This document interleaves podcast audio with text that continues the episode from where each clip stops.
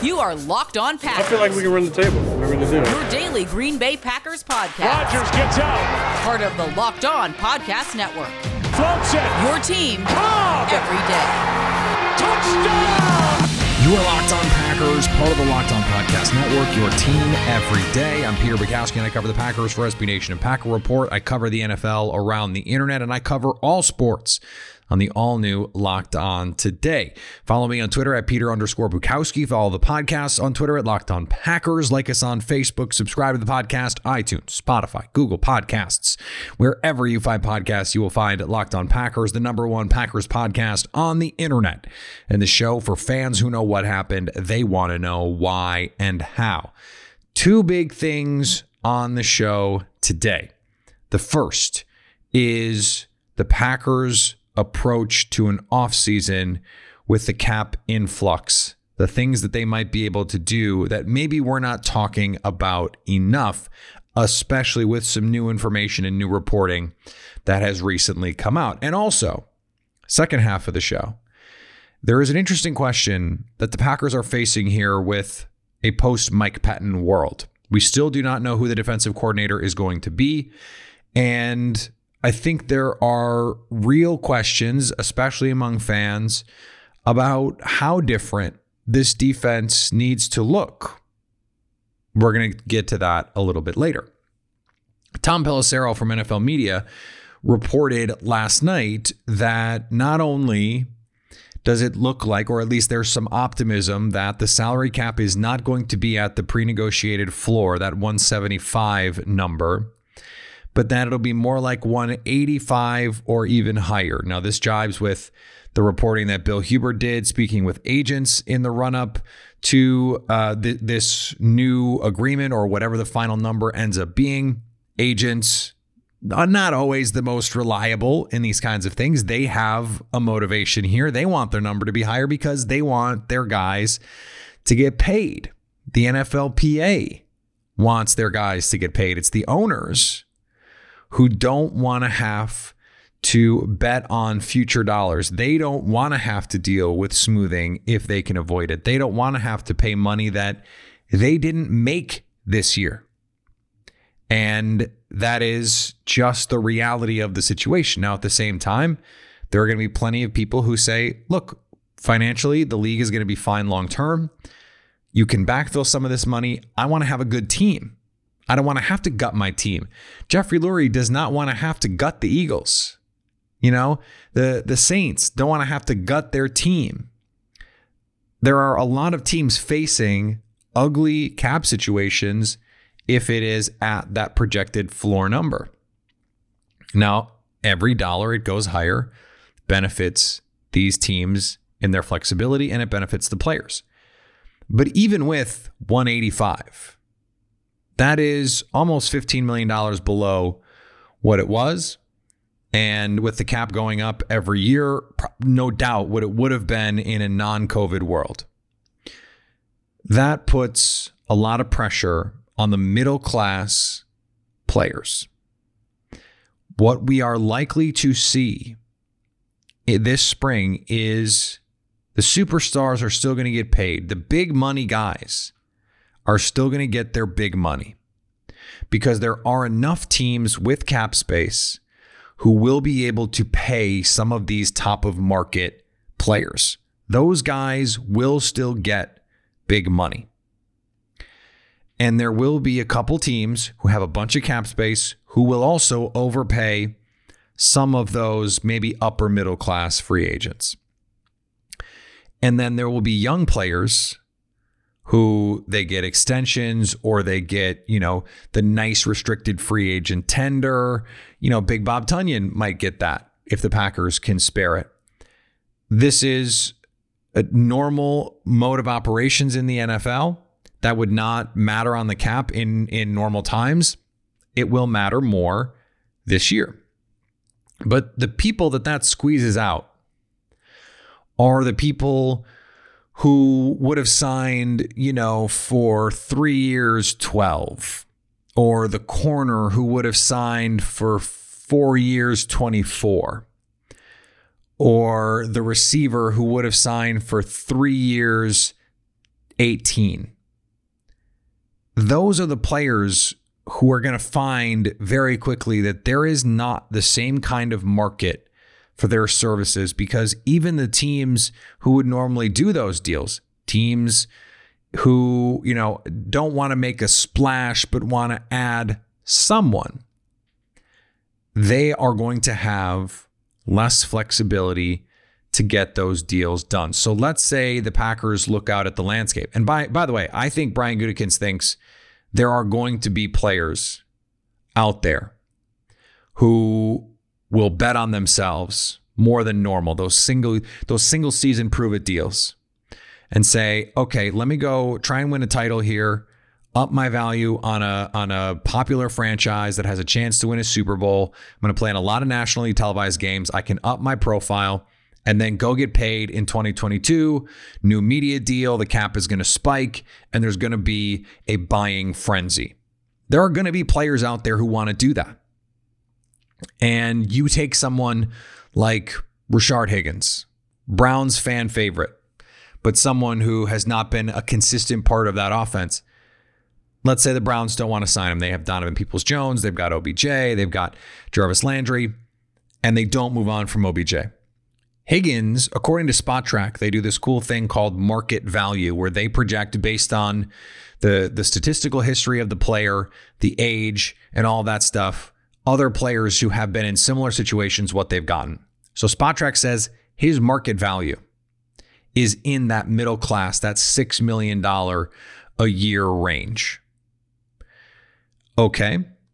Who is going to give Rashard Higgins four years, 24. There would have been probably three or four teams under normal circumstances who would do that. If you're Higgins, what if the Packers are saying, okay, Devin Funchess, we don't want you back.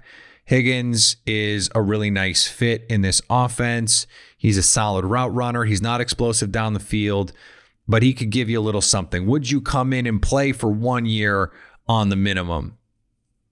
catch passes from Aaron Rodgers, go out and try and win a title, and then try and cash in on a breakout season. Rashard Higgins, based on what we've seen of these guys in the NFL, is a better player right now than Equanimeous St. Brown, than Malik Taylor, than, you know, obviously than Darrius Shepherd and some of these other guys that they could put out there, than Reggie Begelton. Those are the kind of upgrades you can make. That is a veteran guy who could come in and make your team just a little bit better. Okay, what about a higher profile guy? Marvin Jones. Packer fans know from from his time in the Lions. Spotrac says, okay, his market value is 10 million. I'm I am dubious of that number. He also turns 31 this spring. He is the kind of player that in another season, a team would convince themselves to overpay because he's been a productive player, but he's just he's not the same guy anymore. He can still make terrific um, adjustments on balls. His body control is unbelievable, but he's not getting open consistently anymore. The explosiveness is not there. He could be a safety blanket for a team like the Packers, and he could he could be had on, I think, a low money deal, not you know the minimum, but you know would he play in Green Bay on a on a one year four? And could Green Bay make that work with that 185 number and some machinations with the cap? They have a great opportunity with the cornerback pool. There are going to be a ton of whether it's starting caliber players, borderline starting caliber players, nickelbacks that they could bring in on the very cheap. Kevin King just isn't going to cut it. What about Xavier Rhodes? He played on a one year prove it deal in Indy. They could bring him back. And certainly he played well enough for them to bring him back. They still don't know what their quarterback situation is there. Chris Ballard loves a distressed asset. I think it would make sense for him to be back. He knows the scheme. And like I said, played well enough to be back. But if they decide, no, we want to go in a younger direction, we're going to draft a guy and, you know, rely on the rest of our secondary, great. Great. What about his his teammate Malik Hooker?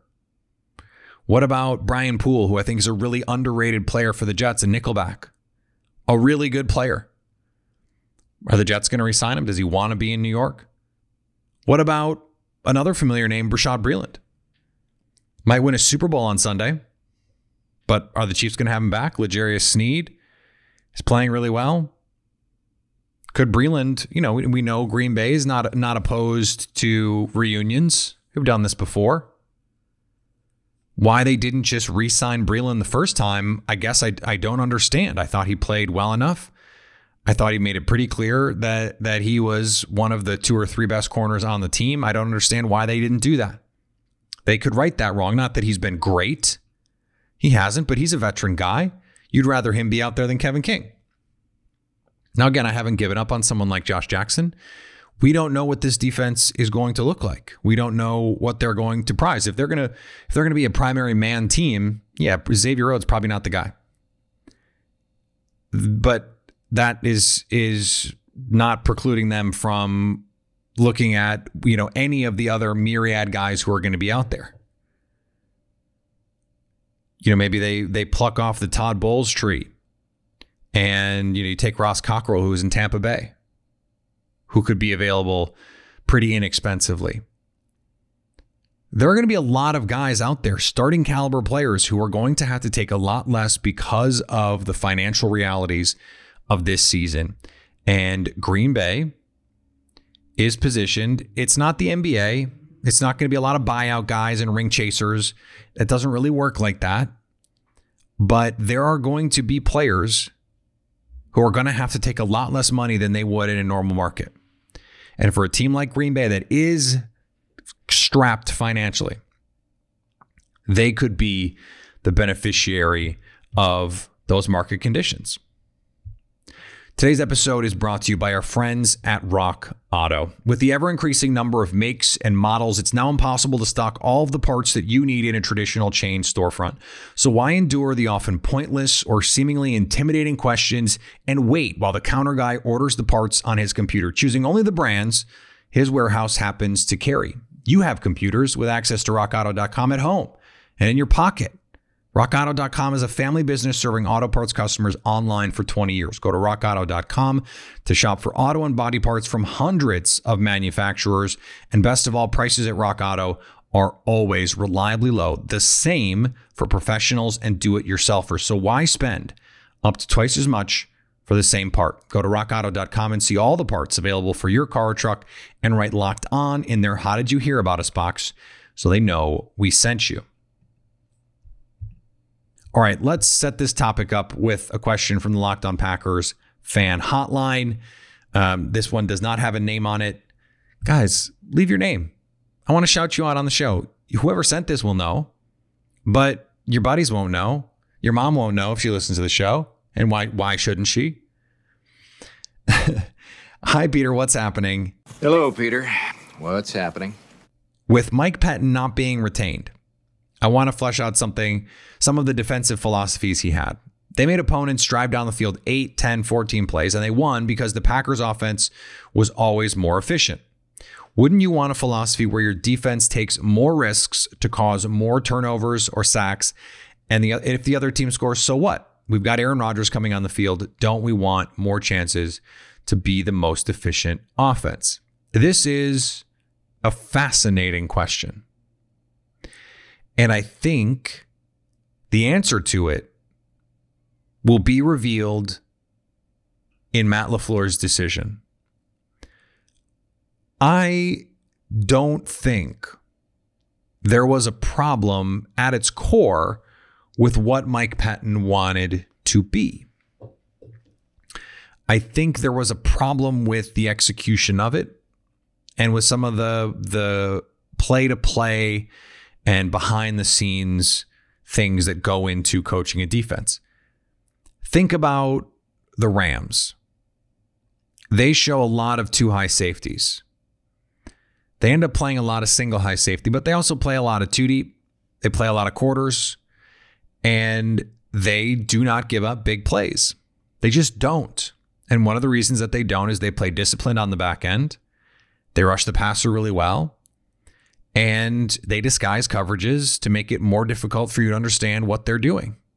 They make you drive 8, 10, 14 plays. When you don't give up big plays, that is good for your defense. You don't have to take chances to not give up big plays. The Rams proved that last year. You look at the Bucs game in the NFC Championship game. They played a ton of two man, two deep safeties, man coverage underneath. When you can get home with four, the way that they did, and then you pick and choose when you dial up pressure, you're not going to give up big plays. They gave up the one, the big one to MVS. There was another one that they almost gave up that Rodgers and, and Valdes Scantling just missed on. But generally speaking, they made the Packers throw everything underneath. They couldn't get anything down the field. Two deep safeties, but they still played aggressive man coverage, press coverage. They still blitzed. There are ways to do both. And I think that is the issue here. Mike Pettine's plan to say, you're not going to beat us over the top is a good one. It's a good one. And look, Dom Capers, I thought took too many risks. What Mike Pettine was not able to capture was that balance of, okay, we're not going to get beat deep, but that means we're going to play a little too passive sometimes and play a little bit too much off and not get in the face of receivers on third down. And the blitzes are not going to be well disguised uh, consistently enough. You know, when Mitch Trubisky can identify a blitz coming, you know, it, you didn't do a great job disguising it. And your players have to just play better. That's part of it. They just have to play better. Like Jason Pierre Paul was fine this year. He was a fine edge rusher as a pass rusher. He's always been a really good run defender. He was fine. In two games against Green Bay, he was dominant. That was the performance you needed from Za'Darius Smith. Shaq Barrett is an awesome player. He's going to get really paid this year. Preston Smith, where were you? Preston Smith's not as good as Shaq Barrett, but as a pass rusher, is he that much worse than JPP? I don't think so. JPP, dominant. Preston Smith, not you, if your guys don't come through for you, it makes your defensive scheme look a lot worse. And when you set up one on ones for those guys and they still can't win, and one on ones against inferior talent in a lot of these cases, you know, you don't expect to beat Tristan Wirfs a ton, but the Packers had opportunities against lesser guys. There are two weak links on the Buccaneers' offensive line. Green Bay was not able to expose either of them. That is a problem of game plan. I think this also reaches into the defensive coordinator discussion because I've heard from a number of fans who are going, wait, Jim Leonhard. Jim Leonhard runs Mike Pettine's defense. We don't want Mike Pettine's defense. Important difference. Okay. Just because you run a system based in similar principles doesn't mean your defenses are going to be similarly effective. Doesn't mean they're going to be even all that similar in the way that they look. Think about the West Coast offense. How many people from the Mike Holmgren tree went on to be coaches? Most of them did not have anywhere near the success Andy Reid did. Same offense. Marty Mornhinweg was running the same offense. Steve Mariucci it's that same Bill Walsh, West Coast. They didn't have the same success because the play calling, because the play design, because the teaching, because the communication. There are so many things that go into coaching. I mean, how many teams run the Kyle Shanahan offense, which is really the Mike Shanahan offense? They all look a little different. And in, in the case of like the Rams and the 49ers, they look a lot different. And yet those guys come from the same place. I mean, Matt LaFleur, Kyle Shanahan, and Sean McVay all run versions of this Shanahan tree offense. Add in Kevin Stefanski. They've all had success with it offensively. And yet, the way that they get to certain packages, the, the frequency with which they run certain concepts, totally different. You know, a really good Madden player, just to put it in, in context that, that might be more accessible, a really good Madden player, he's using the same playbook as you or me. He's he's better at it and and not because he communicates better or he's a better teacher. Same players, by the way, on the field. He just understands when to dial one thing up versus another. Makes good adjustments in the game. Okay, the defense is doing this, so I'm going to do this. The offense is going to do this, so I'm going to do this. The scheme, especially defensively, is not the thing. It's just not the thing. And even Mike Pettine has warped and changed and evolved his philosophy over the years. I mean, even his first year in Green Bay, so many designer blitzes, the double A gap mug looks, all that stuff. We didn't see that last year. We didn't see that this year. He changed as his personnel changed. And that is something that you have to credit Mike Pettine for having done. Someone like Jim Leonhard is not going to come in and just run back what we saw last year. He's going to teach it differently. He's going to implement it differently. He's going to have different game plans. He's going to identify philosophies differently. And he's going to react to his players differently. It's going to be a different group of players. There might be, you know, two, three new starters, depending on what they decide to do contractually. So this idea that you would just say, okay, well, his philosophy was bad. No, his philosophy wasn't bad. Not in theory. It was the practice. You could have a great philosophy in theory, and then when you go to implement it, you don't quite modulate it the right way. Okay, don't get beat over the top. That means on third and 15, everyone dropped to 17. It's that kind of stuff. You don't have to do that. You don't have to play that way. And I don't think Matt LaFleur wants to play that way. I do think Matt LaFleur wants to take more risks. And and to this the person who asked this question's point, you have Aaron Rodgers. You have Davante Adams. You have a really good offensive scheme. You have a really good play caller. You have a really good offensive line, a really good run game. You can afford to take a couple more chances. You can afford to play a little bit more man coverage. You can afford to go cover zero every once in a while on a blitz. You can afford to play a little bit more press man. You can you can afford to do that. That doesn't mean be more high variance. That doesn't mean be okay with giving up big plays. No, you always want to avoid big plays if you can avoid it. There is a certain risk tolerance here that you have to have, though, about saying, okay, in order to be aggressive, that means opening ourselves up to a certain level of risk. There are some teams that are great at at just not. The Rams last year, they just didn't get beat over the top. It just didn't happen.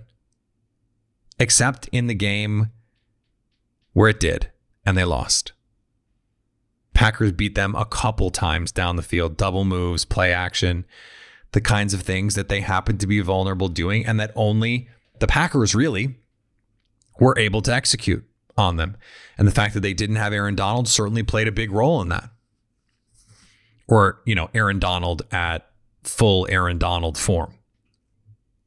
I do think Matt LaFleur wants a philosophy change. But that doesn't mean it has to be a schematic change, right? You can run the same offense and just take more deep shots call more plays like that. You could run the same offense and run the ball more. In fact, Green Bay did that this year. They had a little bit more run pass balance than they had the year before. Not a lot, but a little. Part of that is game script, but part of that is the RPO. We talked about it a couple times this year. Teams decided to defend them differently. Once they saw that this passing game was for real, they said, okay, two deep safeties, we dare to run. Okay, RPO look. The numbers say Give it. So they did, and they ran the ball effectively. What you want is a defense that's able to adapt to how offenses are going to attack you. And I think too often Green Bay didn't have those answers. And when things started to roll downhill on them, they didn't have a coach who was able to say, okay, this is how we're going to react to that. This is how we're going to make a change. And frankly, they didn't have the player. And usually it is a front player who just says, screw this. I'm going to go make a play. And there are only, you know, a, a, very few handful of guys who are capable of doing that. I think Jaire Alexander is the kind of player on the back end who is capable of doing that. I think Darnell Savage and Adrian Amos as a tandem are capable of doing that. They, we just haven't seen it yet. I think Kenny Clark, you know, if he's really rolling, there is the upside there where he could do that. He's just saying, no, I, I own this game now. So we've seen Za'Darius Smith do it. He did it last year against the Vikings. Just said, you know what?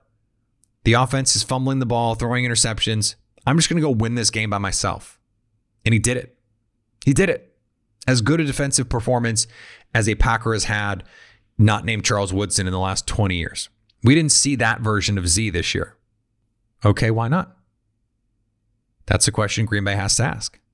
Can Rashan Gary be that guy? Talent's there. Talent's there. That's why this is such an important decision. And Matt LaFleur knows what he wants from this coach. He can answer this question better than I can, obviously, but he knows. He knows the answer already. And presumably, the guy he hires is the guy who answers that question. In which case, when we get to next year, we will know what Matt LaFleur thinks about precisely this question. Before we finish up, today's episode is brought to you by our friends at Bet Online. Prop bets. Come on, now prop bets were literally invented for the Super Bowl. You want in on the action this Sunday. The Packers aren't playing, so you might as well make some money. And there's some good ones. There's some good ones. I love the Ronald Jones over receiving yards. You can even add with the over uh, rushing yards. Love that one. Love that one. We talked about it on Locked On today with Lee Sterling from Locked On Bets today. Go check that out. Love that one. Make yourself some money at Bet Online, and they'll even do you one better.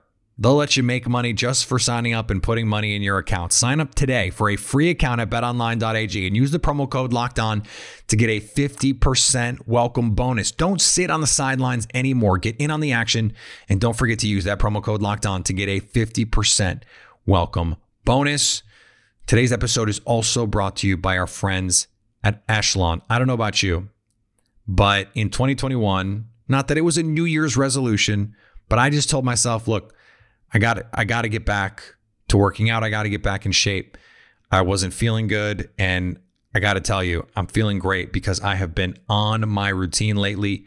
Let Echelon help you get on yours. Echelon offers the next generation of connected fitness bikes, fitness mirrors, rowing machines, and their Echelon Stride Smart treadmill. They have world class instructors who will motivate you with thousands of daily live and on demand studio level classes always available when you need them. I love the classes.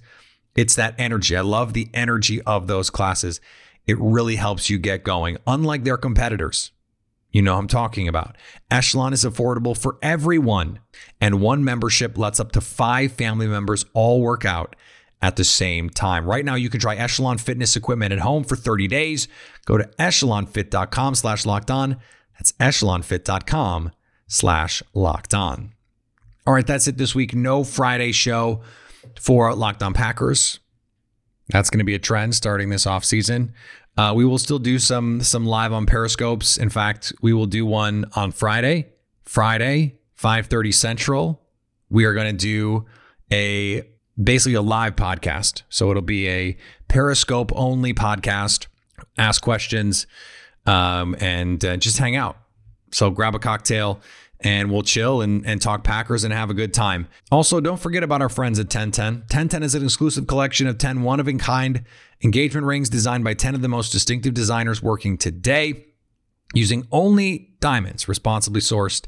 From Botswana, 10 design masters have produced a set of 10 uniquely beautiful diamond rings, and they're all available now exclusively at BlueNile.com. Follow me on Twitter, Peter underscore Bukowski. Follow the podcast on Twitter, Locked On Packers. Like us on Facebook. Subscribe to the podcast, iTunes, Spotify, Google Podcasts, wherever you find podcasts, you will find Locked On Packers.